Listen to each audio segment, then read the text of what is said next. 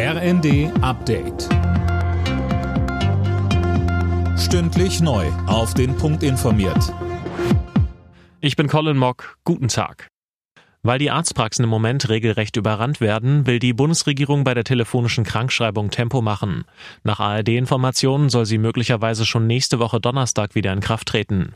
Sönke Röhling, das stößt doch bei den Ärzten sicher auf Zustimmung. Ja, wie ein Sprecher des Hausärzteverbandes mir eben sagte, würde man es begrüßen, wenn das jetzt schneller umgesetzt wird. Das gab es ja auch schon mal, ist also nichts, womit man keine Erfahrung hat. Und die Situation in den Praxen, die ist momentan wirklich angespannt. Gefühlt ist fast das halbe Land erkältet und dementsprechend überfüllt sind auch die Praxen. Die telefonische Krankschreibung löse zwar nicht alle Probleme, so der Sprecher, bringe aber zumindest schnell eine Entlastung.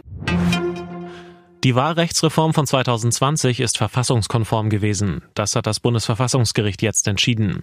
Eigentlich ist die Reform aber längst überholt, weil dieses Jahr eine neue beschlossen wurde. Die wird in Karlsruhe auch nochmal überprüft. Erneut hat die Terrororganisation Hamas eine Gruppe verschleppter Geiseln freigelassen. Es ist mittlerweile die fünfte seit Beginn der Feuerpause am Freitag.